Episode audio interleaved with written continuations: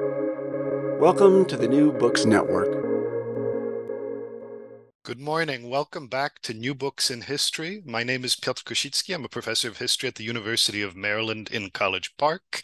And today it is my great privilege and pleasure to host uh, on the program uh, one of the great names in the profession, uh, Peter Brown, a former professor of mine from uh, my graduate school days at Princeton University. Uh, Peter Brown is uh, the author most recently of Journeys of the Mind, A Life in History, which appeared this year with Princeton University Press, uh, 2023, and we'll be discussing this book. Briefly, Peter Brown is the Philip and Beulah Rollins Professor Emeritus of History at Princeton his many authored volumes include works such as Treasure in Heaven, Through the Eye of a Needle, The Ransom of the Soul, The Rise of Western Christendom, The Body and Society, The Cult of the Saints, The World of Late Antiquity, Augustine of Hippo, biography, and many volumes as well that I haven't named. Perhaps more than any other single scholar, this should be obvious to anyone in the audience who's been paying attention to the profession over the past half century, Professor Brown has defined the shape of historical inquiry into late antiquity, and we'll be discussing that at some length today. And he is the recipient of numerous honorary degrees, as well as a MacArthur Fellowship, a Guggenheim, the, the Mellon Foundation's Distinguished Achievement Award, and the Kluge Prize of the Library of Congress. Please forgive the overly long introduction, uh, Professor Brown. Peter. Welcome to our program. Well, well, Piotr, thanks you for this very generous introduction. As long as you don't maneuver me into being in sage mode, I'm very happy to answer any quick, quick, quick, quick, quick, quick, quick questions that you might want to, to ask me. Well, that's very kind. And thank you again for agreeing to speak about your book. Obviously, this book covers a substantial, although not complete, but substantial span of your life. Uh, it's a capacious title Journeys of the Mind, A Life in History. Uh, if I might simply start by asking, uh, the title itself, Journeys of the Mind, when I was reading the book, I my attention was drawn to an, an, a, a similar phrase, Journeys of the Heart, roughly halfway through the book, where you began to talk about it, this, the, the, the context was Islam and your travels in Iran and your encounters with Islam as lived religion. But I'm curious more generally if you could elaborate on the choice of title. Uh, the mind clearly entangles for you. It may sound somewhat uh, sentimental to say, but clearly it's accurate uh, with the heart and with the spirit and with so many other uh, dimensions that transcend scholarly inquiry.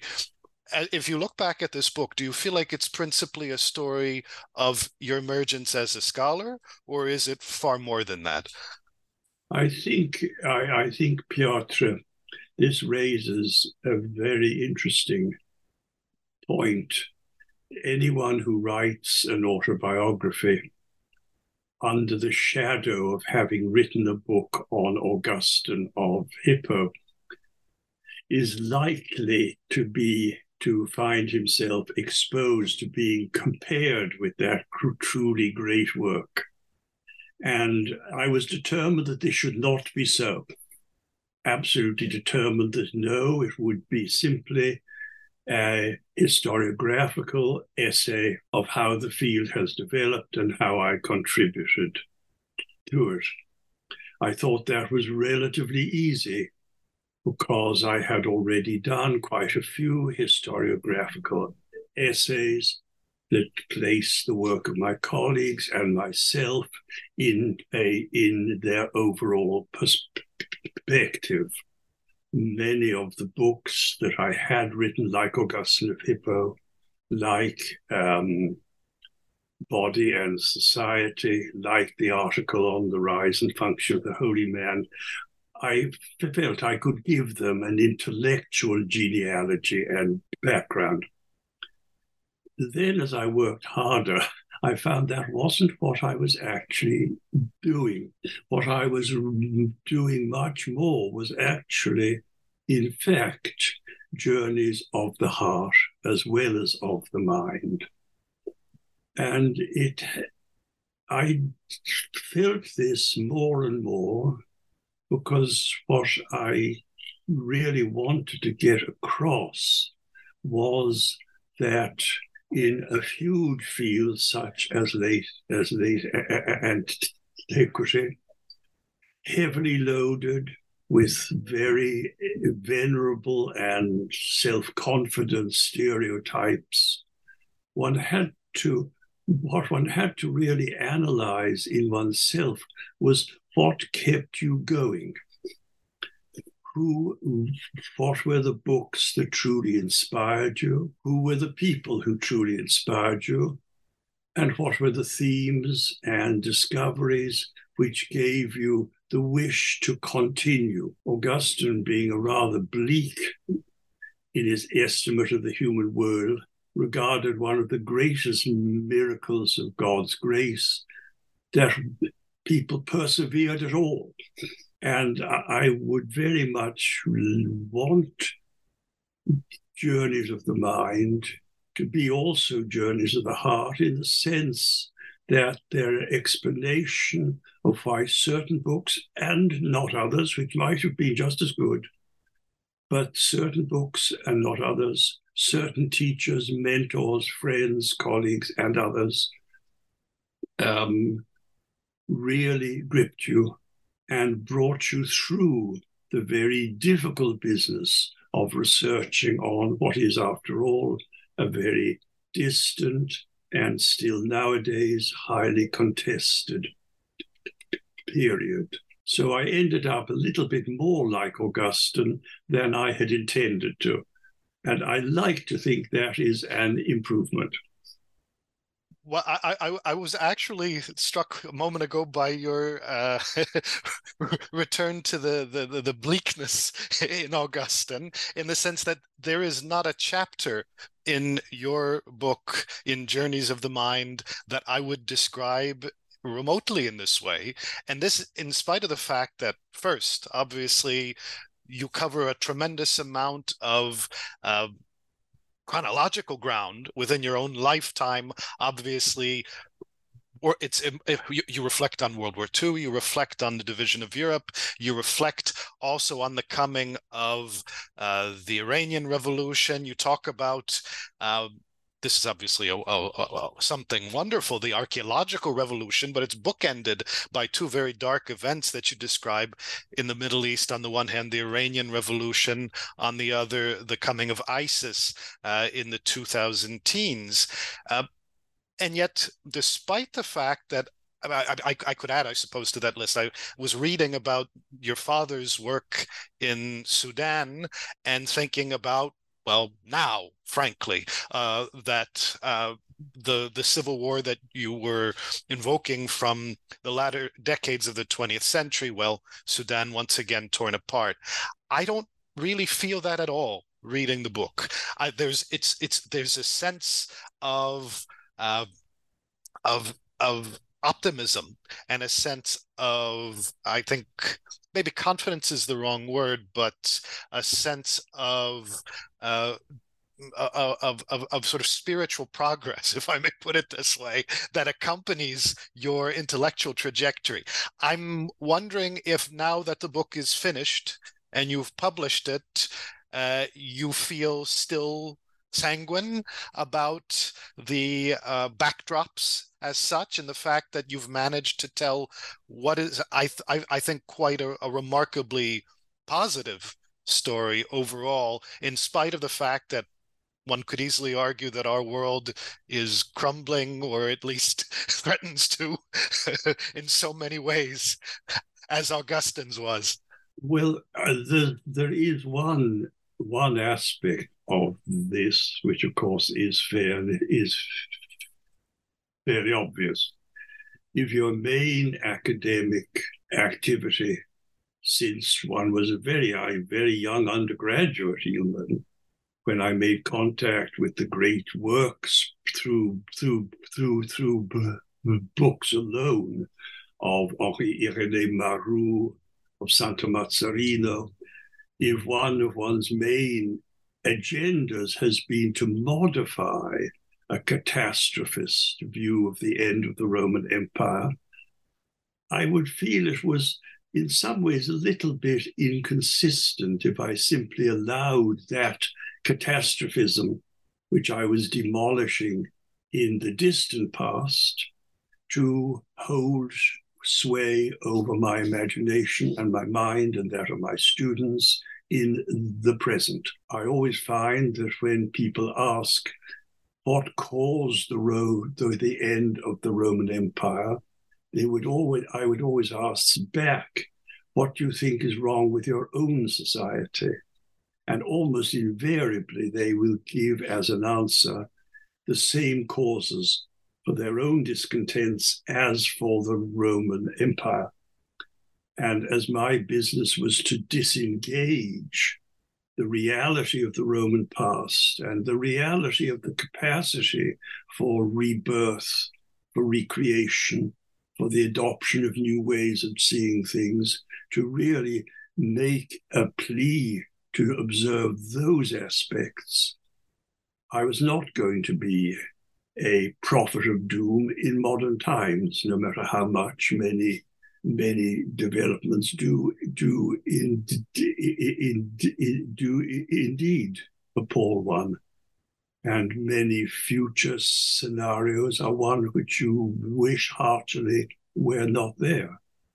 But I think one has a duty as a scholar to introduce a period, particularly a period in the very distant past, a period also where many aspects of human life were not those which are valued or, or valorized by modern Western Europeans. If one has a duty to make sense of that world, one, I think, has a duty also to make sense of one's own world in terms of looking out, not for the silver lining in clouds, but for those seeds from which new things might indeed grow. And I very much hope that one of the one of the one of the take homes, I think one says, of the book is that life keeps on keeping on and you have to look for where the small seeds grow. This may be the right moment, since you mentioned where the small seeds grow, to go back to your own childhood and youth, which I actually was really delighted and, and, and confess to some surprise, actually, at the space that you devoted uh, early on in the book as you had mentioned, this is not a historiographical essay in book form, not not at all. And I really appreciated enormously both the the the thick description of uh, your childhood as uh, uh, an Irish Protestant, uh, but by the same token, not non Ulster based Irish Protestant, but by the same token, also the Irish Protestant identity in dialogue with what you call, always in quotation marks, abroad. And this notion of a lived as well as imagined life abroad or existence abroad, structuring what it meant for you to understand yourself as you were growing up. If I may simply ask, because for those in the in in our audience who haven't uh, read the book yet, uh, could we perhaps could I could could I ask you to say maybe a few words uh, about what you feel and I apologize if it is a somewhat essentialist question. Perhaps the answer can't be given quite cleanly to the to, to this question, but I'll try nonetheless. It really is Irish about your trajectory, or is it is that perhaps not the point at all? The point is that there was something about the confluence of elements in your own Irish childhood that lent itself to the kind of trajectory that you subsequently pursued? Yes, I that's a very good question, Piotr, and I'll answer it as best as best um, uh, as best um, I can. Um, first of all, when I again began to write, I did not expect at all to, to need to write about my family's long distant background. I was encouraged to do so and actually startled into doing so when I received from a distant cousin in Yorkshire, of whom I knew nothing whatsoever, a package of letters that revealed themselves to be letters written at the time of Lord Nelson's Battle of Trafalgar as this country Protestant family with their house in the west of Ireland sent a 12 year old boy to fight as a missionary and to collect prize money in the Battle of Trafalgar. And I said, that is what abroad means. It's the way in which you combine a highly local identity in Ireland as a, as a country. One could almost use the word squireen, a small country landowner, always at this time immensely prolific. Families of up to 10 daughters and sons, daughters who must find dowries, sons who must find c- careers. Um, filling up the world and needing this basically as not an escape route, but needing this wider background. And I think what I would call particularly Irish wasn't only the sociological situation, where you have a basically potentially impoverished gentry, always potentially, usually saved, a potentially impoverished gentry who are usually set on their feet not through going to England, but to going to the British Empire, not through adopting necessary English liberal metropolitan values, but more identifying with the armed forces that gave them a wider world.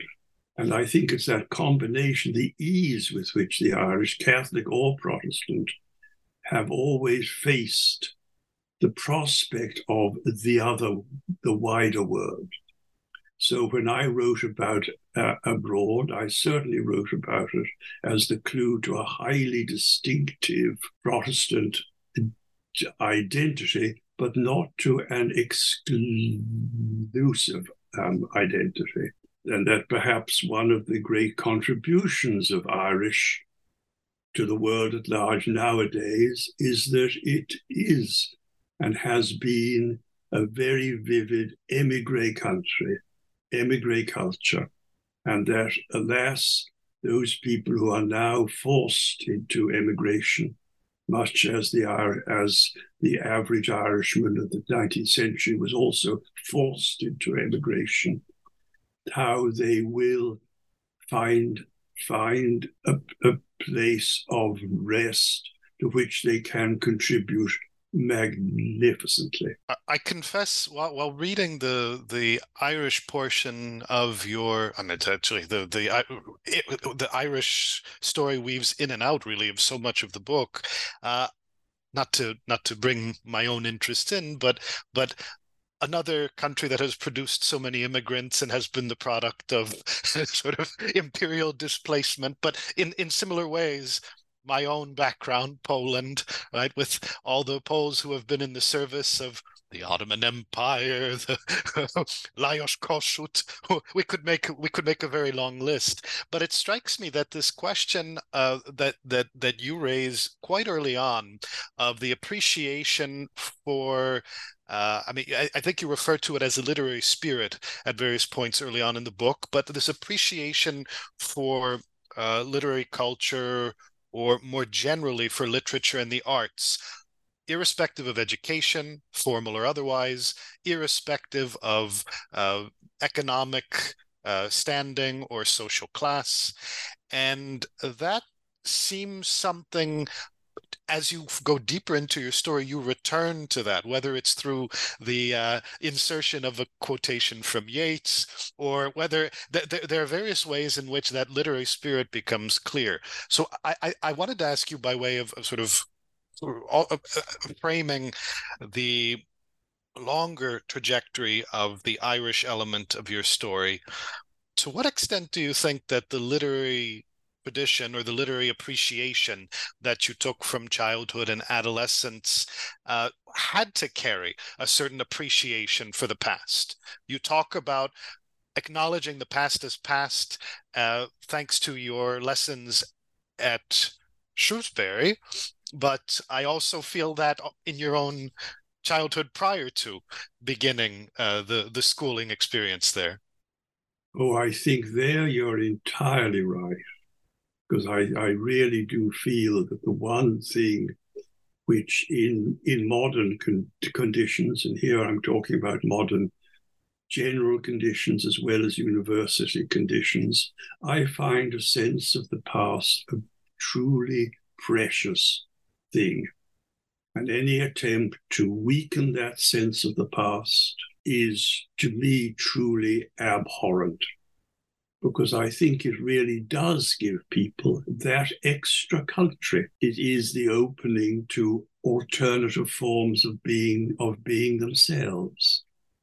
And in that sense, the love of the past, in my case, since I was truly a child, very much brought up in a tradition of Victorian historical novels, for instance these things which one might sort of sniff at nowadays were truly, truly nurtured one, truly gave you a sense that beyond the normal cramped circumstances of a small boy in basically a small neutral country during the war, which made it more, more paradoxical.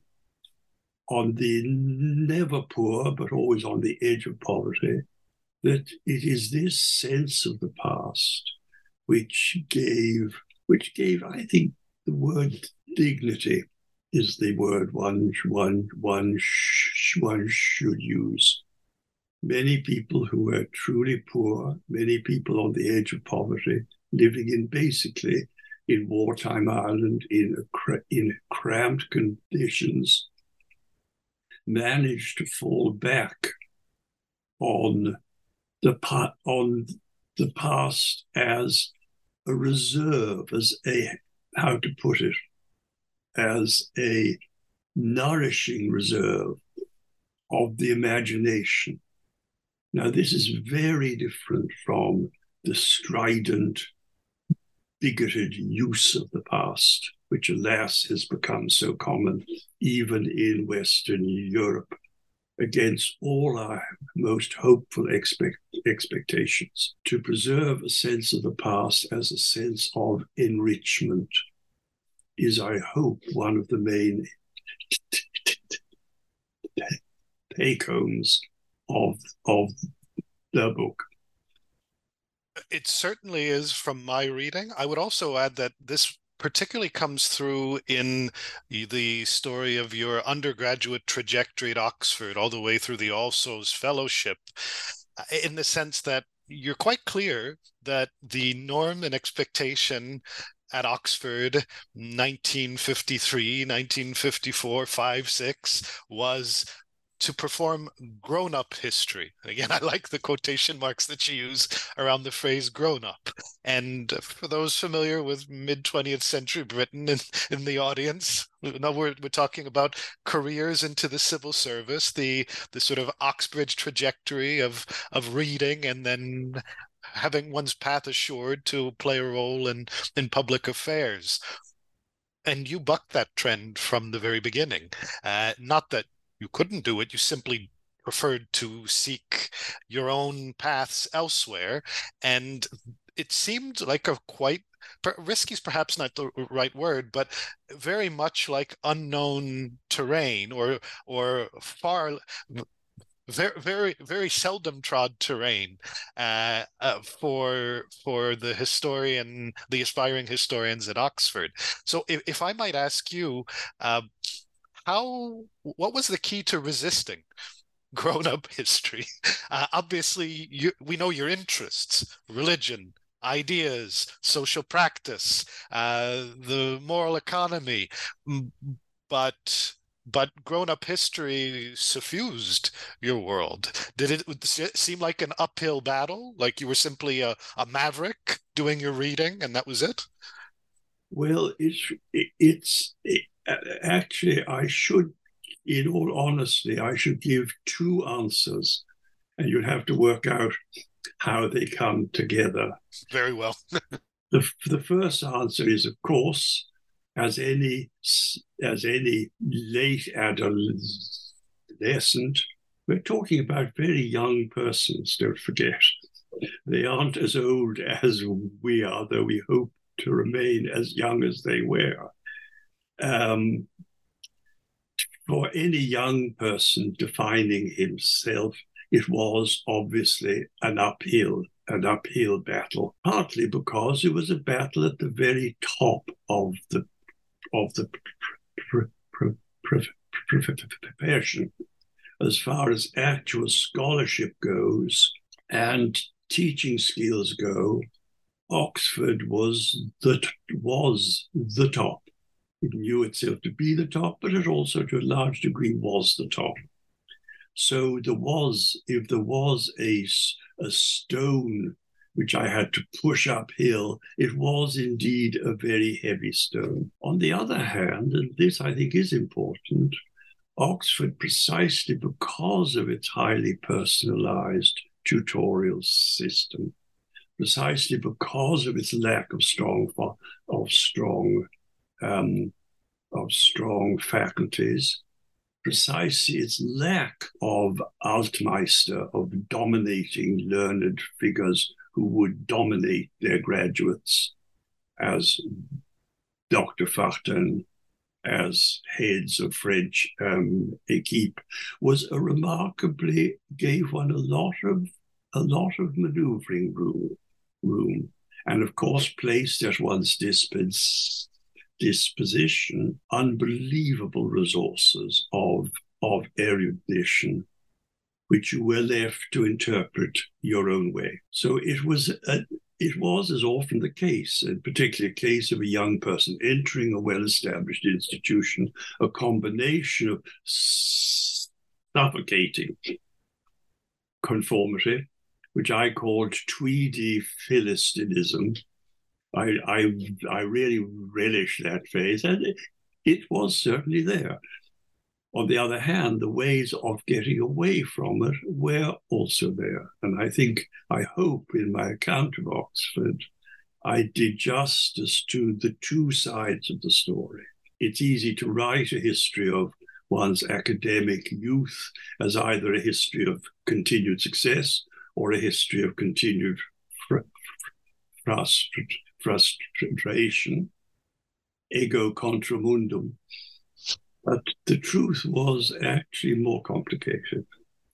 In the spirit of, of giving uh, uh or proceeding in uh, along multiple trajectories simultaneously, I, I, I reading the Oxford story, I, I, I had to keep I mean, I obviously I'm familiar with the the the the history of the of the Oxford tutorial system, and to a certain extent, the tutorial system still exists in a way that distinguishes uh, virtually I, I mean I, I, I, did my undergraduate work in the united states but for most places right now uh, in north america and in western europe there would be a, a, a, a different experience. On the other hand it's quite familiar from uh, eastern europe i have to say.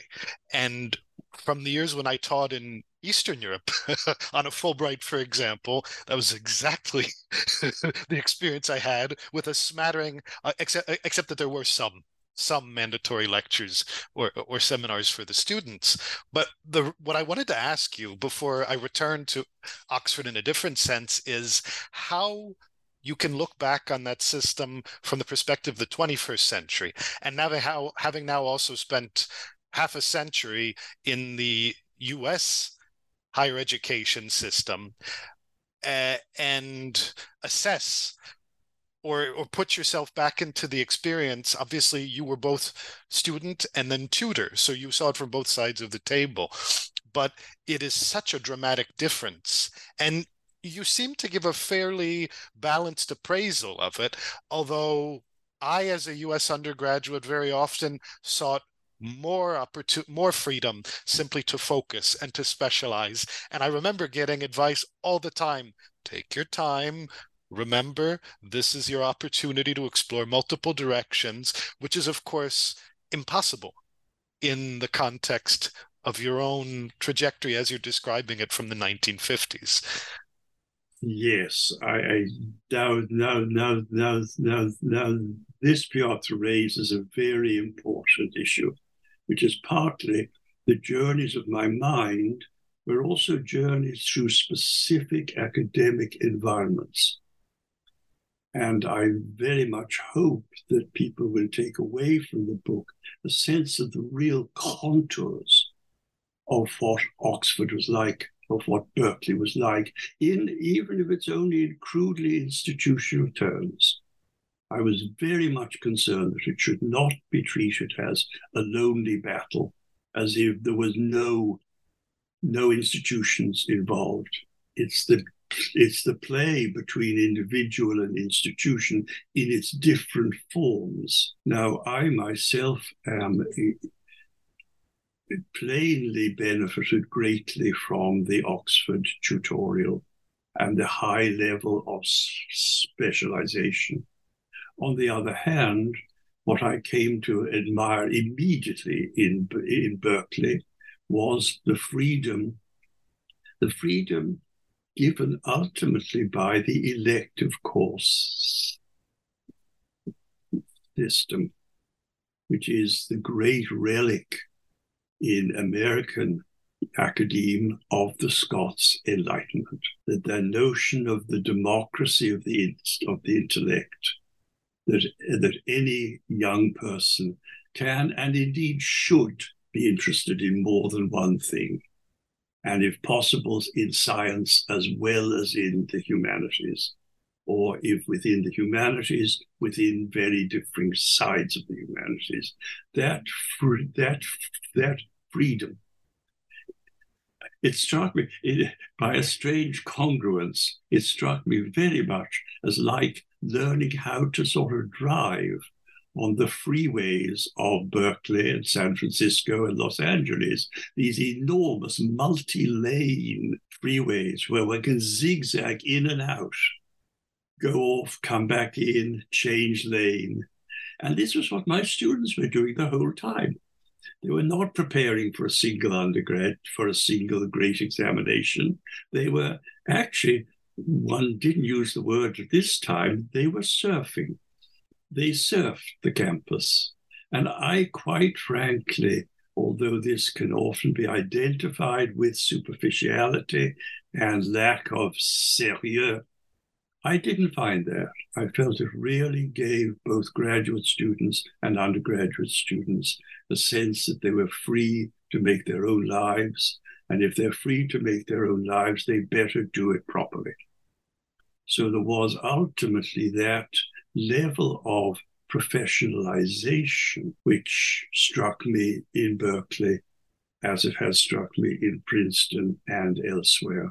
And that accounts for my loyalty to the um, American system for all its its weaknesses, and many of these weaknesses are coming to to to the, the, the to the surface.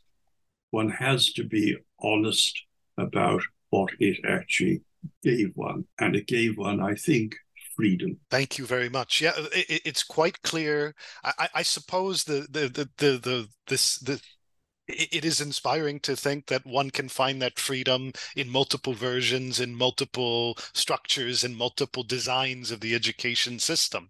There is one particular point which I would like to to press a bit, if I may, and it's something that I've always been fascinated. I've been told many times that I have a facility for languages, but facility doesn't translate into the space to pursue seriously and systematically in the kind kind of way that I would like, right? I studied Italian. It was eventually uh, some, somewhat supplanted by French.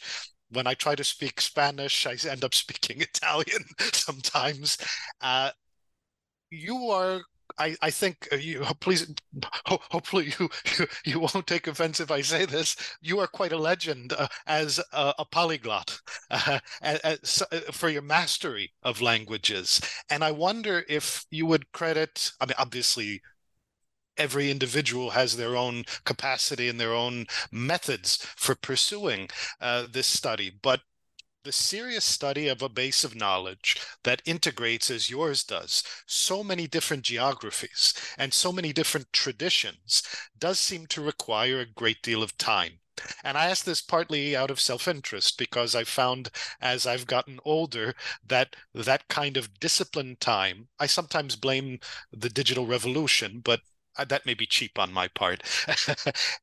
How did you find the time to pursue, or how did you organize, is perhaps the better way of saying it, the time to pursue the different languages and toolkits, tool sets so seriously and systematically?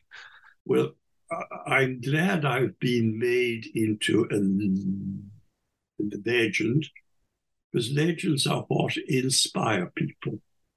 But as we know, lessons are not always a reality.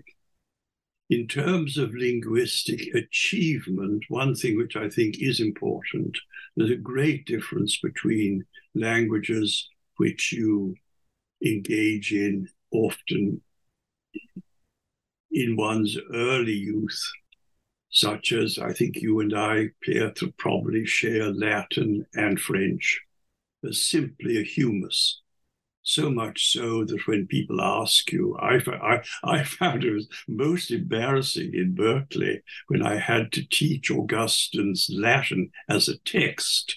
I realized that although I knew it almost by heart, I couldn't analyze it because it was like a sort of second language to me. It was like being asked, how do you analyze English phrases?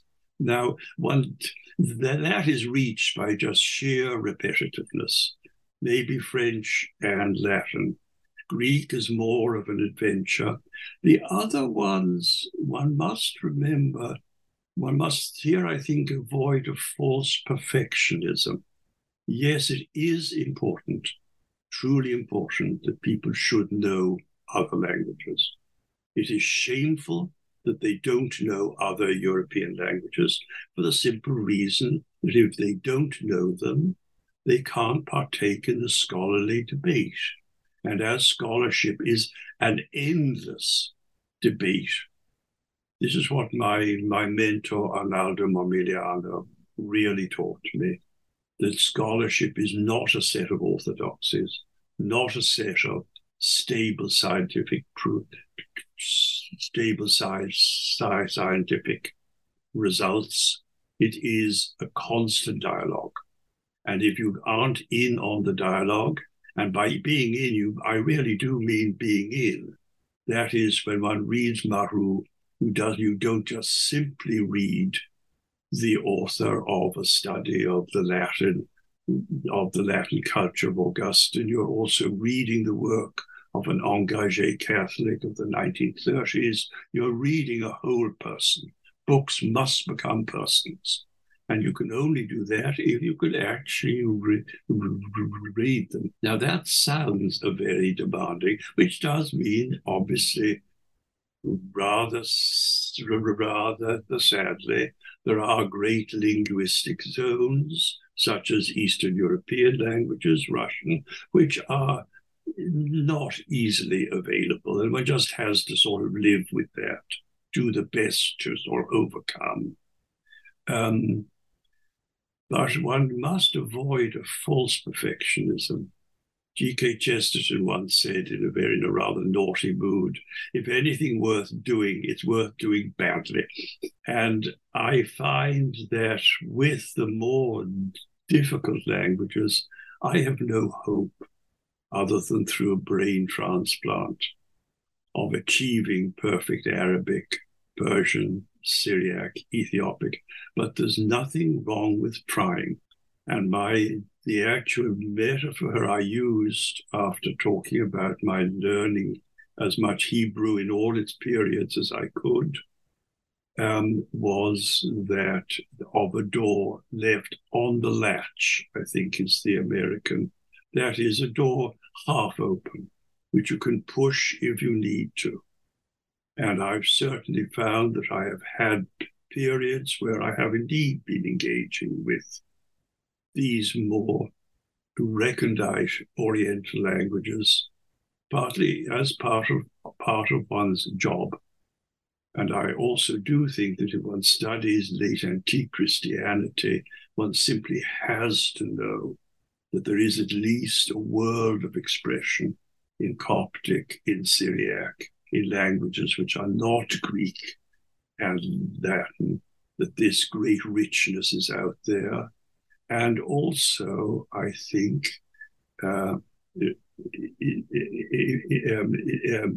important to know that um, no, I, I don't quite have the concept, but the, the, the feeling that things are are are out there, just as the past is there, the languages of the past of the past are there. Oh, uh, so it strikes me access and engagement with the source material. Obviously, this is the bread and butter of being part of the field. Either one does the work or one doesn't in terms of the the the, the requisite tools. Your your larger point and I, you may have seen me nodding my head vigorously while you were making this point regarding the dialogue and the ability to engage in a wider scholarly dialogue sometimes when I speak to Poland based scholars of US history, I think to myself, oh goodness, should I simply be discouraging them from writing in Polish at all? Because that it's an extreme example, right? No US historian based in the US will learn Polish to engage with East European colleagues. But on the other hand, I was struck uh, in your description of your travels in Iran in, was it 1974? Uh, that you were lecturing and engaging your audience of university students in Farsi. Oh no, only only in the hot debate that. oh, so it was for the Q and A. Okay, it was for the discussion. Q and A. No, no, no, no, no, no, no. I wouldn't dream of of, of massacring a beautiful language like that but the q&a itself was quite the intense Q&A was very well that was quite an event and, and if i may if i may put it this way so so for for for background of course for those listening this was several years prior to the iranian revolution yes. uh, the there was a, a political subtext which became clear from your description of the event that I suppose you had been interpreted as being insufficiently critical of the Shah uh, yeah. by virtue of analogy, something like that. Yeah. yeah, yeah, yeah. There was obviously regarded as a tame professor shunted along through the British Council, another colonial power. I had I had everything in me to annoy those those those young men, and they were annoyed and they they told me so, and I hope I told them back. I was struck in part though, and I think this is partly also why I got the the the sense that that you had engaged so intensely in in, in Farsi there that you were you did conduct the discussion and when there was a noise in the auditorium you were able to yes. make your presence felt.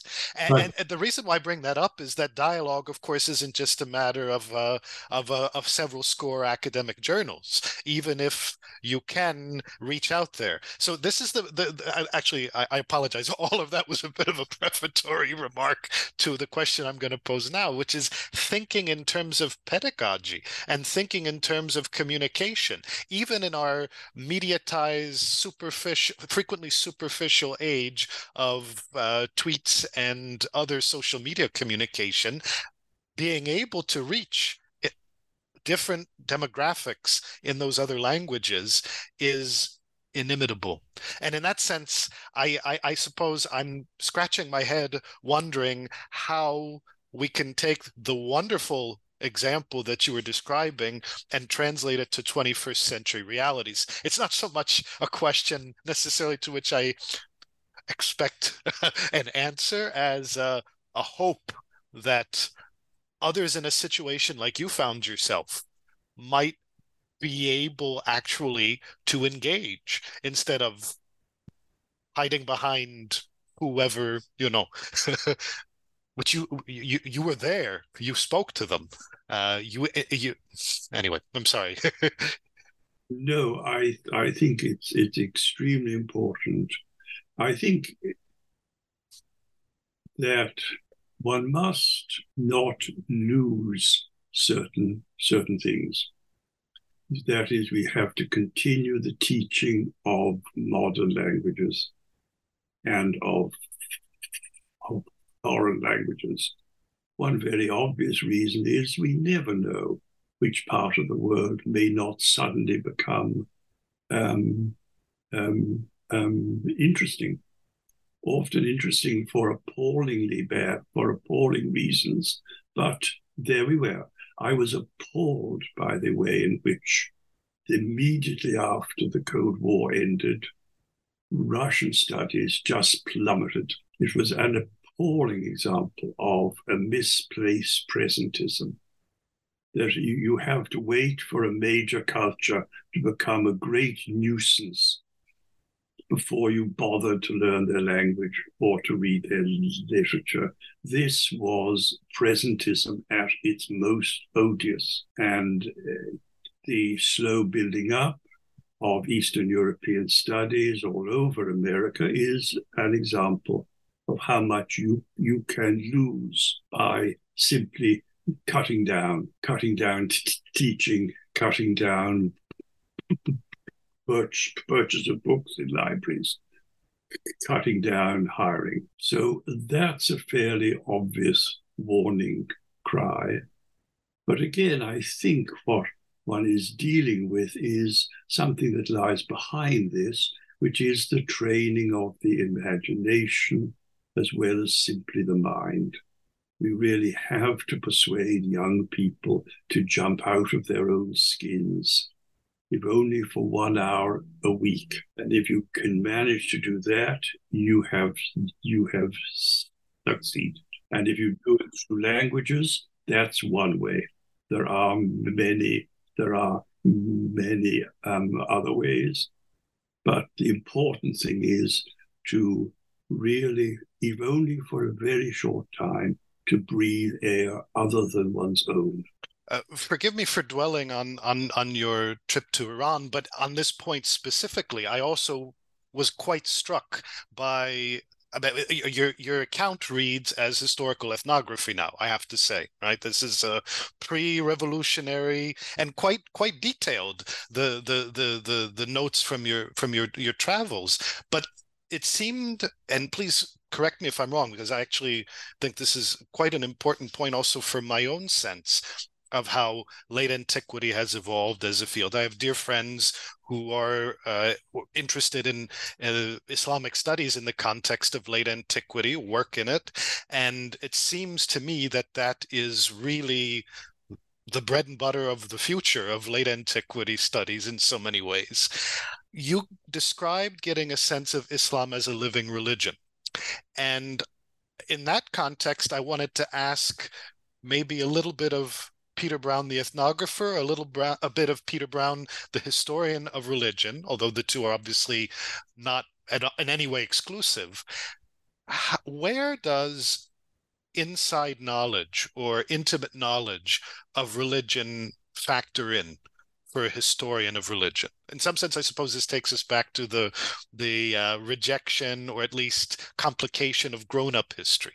But the idea that religious belief eh, or appreciation for the religious belief of others must play some role, acknowledged or unacknowledged, in, in one's approach as a historian to religious history. Yes, I think that the way I would answer it partly is there's a, one must always leave a lot of room and encourage simply curiosity, simply the culture of curiosity, this sense that you are beside people who are different from yourselves. There, I think my Protestant experience in a Catholic Ireland was invaluable. I always had a major world religion on my doorstep, of which we knew pathetically little, just as our Catholic neighbors knew pathetically little about us. And to, to as it were, jump over that, that, that fence, to look over the fence, to realize that when, when people, what it was to pass a chapel and to cross oneself on top of the number eight bus to see a line of chapels lining all the way from Dalkey to Dublin, each of them with a grand facade, each of them with the red light of the Holy Sacrament burning in them, each of them which people would raise their hats or cross themselves.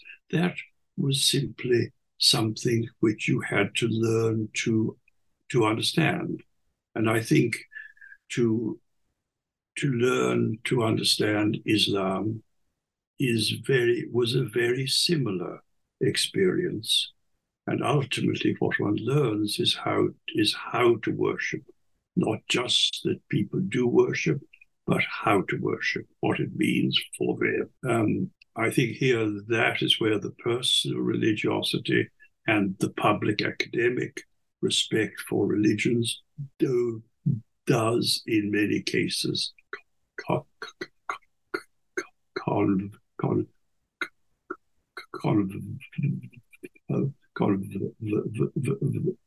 converge Thanks very much. I, I will be we'll be coming to the end of our conversation soon. Unfortunately, it's such such an incredibly rich book. We, we, I, I, I wish I had hours to speak with you about it. I, I did want to uh, just apropos still of the point on religion. There are so many figures whom you engage in the book. Some as intimate friends, some as colleagues or perhaps colleagues from afar who inspired you so much. Uh, and, and, then some were figures who were simply looming. Uh, cs lewis for example right? I mean I, I, think you mentioned you you heard saw him twice didn't speak to him but he was there and his presence very much dictated uh, a part of the ethos. So if i may maybe draw, choose Lewis on the one hand, and then from the other end of the book's trajectory, Michel Foucault. Uh, as a figure who I, I I I I mean there's so many vivid descriptions of the book, but I really enjoyed your descriptions of encountering him. Uh, well, of the conversations over beer with him in Berkeley, and then uh, at his home in Paris. Uh, do you feel that the the I mean, I suppose I'd phrase it this way: the experience that you had eh, that you've had in the course of your career uh, with figures for whom there's a sort of ethos that emerges. I, I hate to sort of um, I don't want to call it an ism, right? But but there's a the the I've encountered so many readers of C.S. Lewis who are in so many ways disconnected from the context you describe, and I'm not talking about the the fiction. I'm talking about the those who find, seek to find a path to religion. And likewise, when I was in graduate school, the cult of Foucault was still very much in its heyday. Uh, do you find that as you, the years passed and as you were writing this book those figures seemed more I don't want to say commonplace, but simply like a gathering of part of a gallery of friends, or that there was a certain uh, continued, let's call it, uh, fire animating their their presence in your mind. Oh, they definitely loomed. And there's a lot to be said for looming. That is, it really challenges you. That there are people out there who have entire worlds in their imaginative, in their imagination, in their own worlds. And one doesn't like hero worshipping. Um, the cult of, of Foucault I found vaguely ridiculous at times, but at other times, no.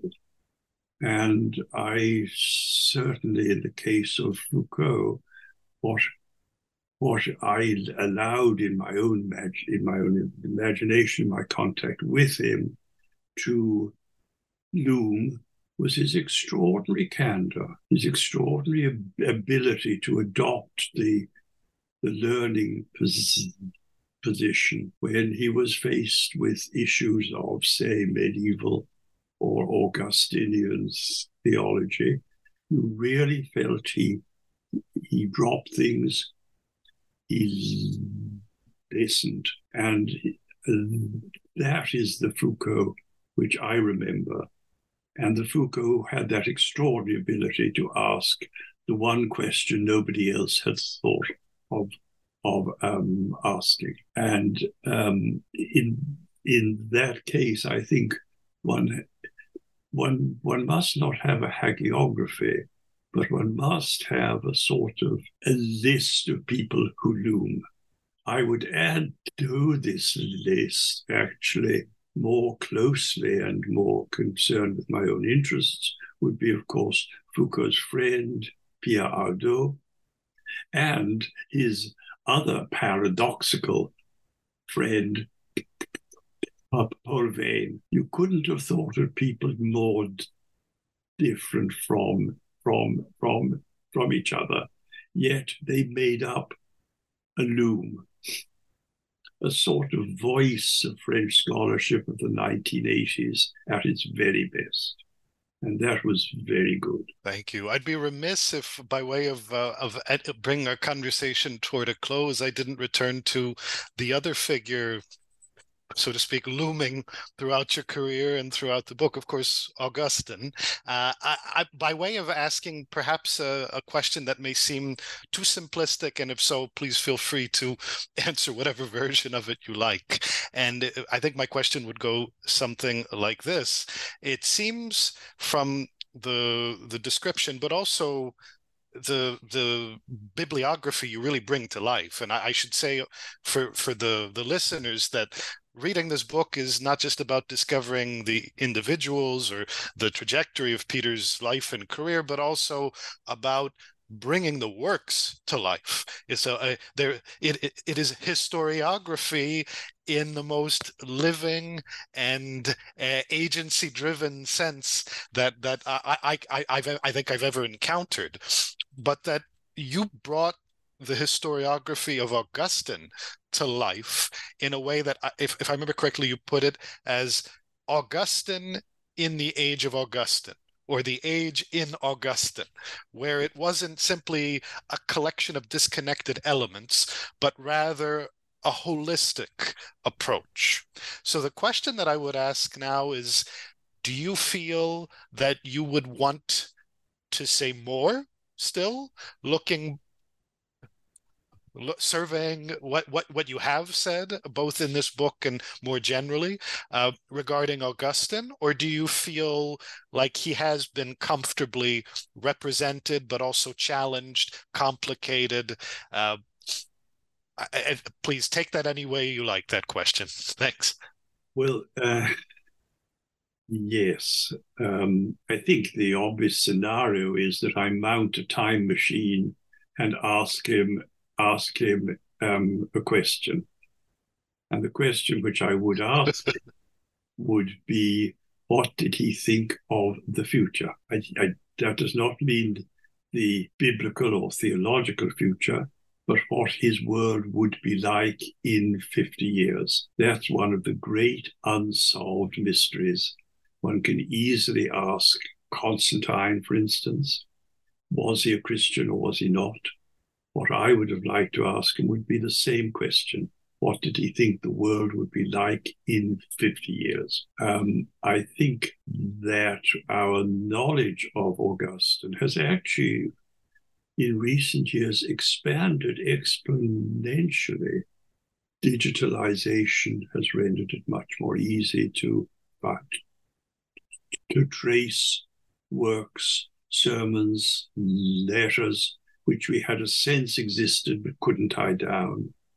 Um, the our knowledge of the social circumstances of Roman North Africa, work of people like Yves Modéran for the Berbers, Brent Shaw for the world of Augustine's own conflict with the Donatists.